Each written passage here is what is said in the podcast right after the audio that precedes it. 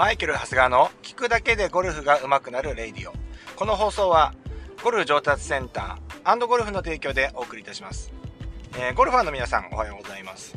マイケル・ハスガーことゴルフツアープロコーチ長谷川哲也でございます。えー、今日はですね、えー、水曜日なので、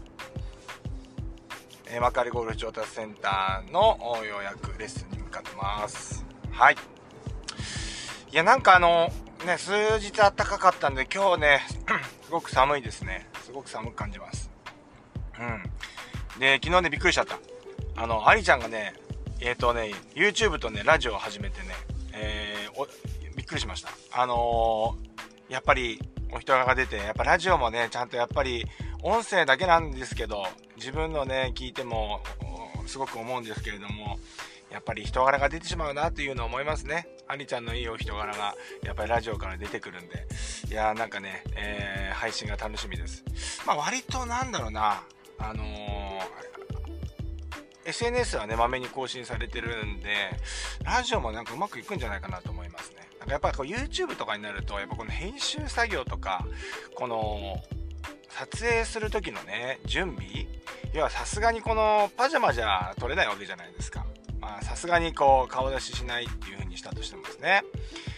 でもほらこの音声とかだとほらあの、どういう状況でも、まあ、人に迷惑かけなければね、撮れるわけですから、そういう意味ではですね、結構サクサクね、えー、コンテンツをね、えー、作れるんですよね。うん、だからなんか、なんかすごい楽しみですね。僕もあの、ありちゃんとね、えっ、と、こう、ゴルフでね、えこう、知り合ってというか、協力、まずはね、協力してもらったんですけれども、紅茶のね、え、今までね、僕あまり紅茶飲まなかったんですけど、紅茶を飲むようになってですね、こう非常にこう人生において、えー、すごい有意義な、あなんていうんですかね、時間を過ごせるような、時が作れるようになりました。まあ、そんなわけでね、配信をね、楽しみにしてるというところなんですけれども、今日は、力の入れ方について、力の入れ方について話していきたいと思うんですけれども、まあ、僕は力の動機って言ったりしてるんですけれどもどこ力をどこで入れるのかっていうとこなんですよね。でよく聞かれます。グリップはずっと緩く握るんですかとか力入れるどこで力入れるんですかみたいな話をされるんですけれどもまあごく一般的にはそのゴルフのレッスンで言うとやっぱり力が入りすぎてる。グリップ圧が強くなりすぎてる方が非常に多いので柔らかく握りましょうなんて言ったりするんですけれども柔らかく握るとにかく柔らかあの小鳥を包むように握りましょうみたいなことをするんですけれどもやっぱりそれだとですねやっぱりこう力を最大効率で発揮できないと。いうふうに思っております。で、えー、まあ結論から言うと、えー、力を入れるポイントっていうのは 2, 2回です、えー、上げる瞬間と打つ瞬間。ここはやっぱり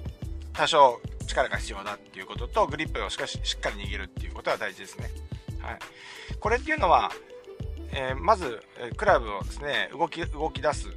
ためにはですね、えー、スタートさせるためにはこの正から胴へこの止まった状態から動き出す、うん、わけですからここはエネルギーが必要なのでここはクラブを上げないといけないですよね。でここのところのポイントなんですけれども重いものをグッと持ち上げるっていうよりは少しこう下に持ったボールをですね上にブーンとこう放り投げる動きあるじゃないですか。垂直方向に。放り投げる動き。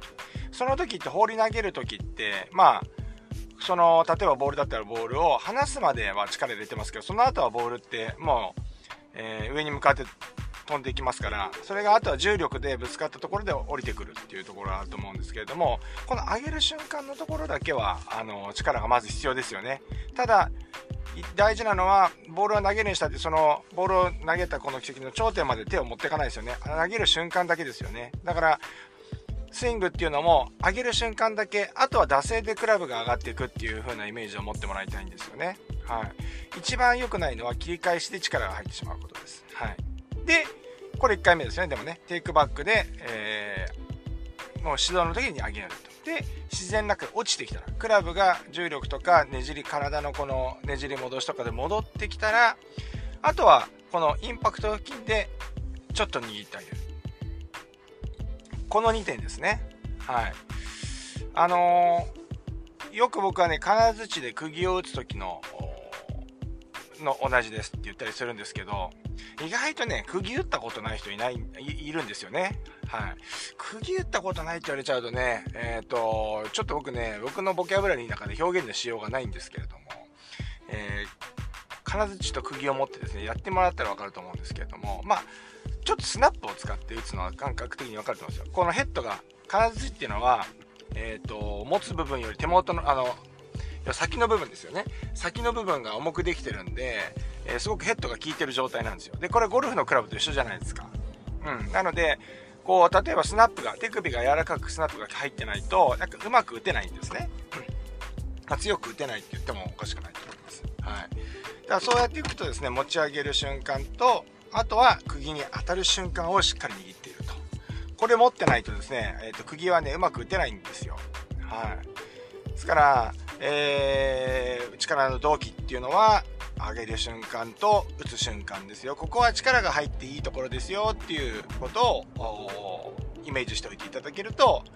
まあ無駄なところに逆に力が抜けてくるかなというふうに思います。はい。お分かりになりましたでしょうか？これね、YouTube とかでもね、何度も言ってることなんで、えー、聞いたことある方いらっしゃるかと思いますけれども、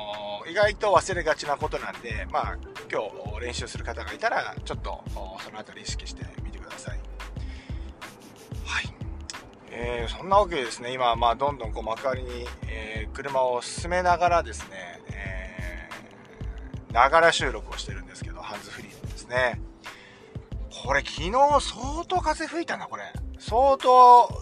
あれですよ。なんかこう、道路とか、いろんなとこにゴミが散乱してますね。あら、これ、ちょっと、お店に行くのがちょっと不安になってきました。大丈夫かな？まあ一応シャッター閉まってるんで大丈夫だと思うんですけど、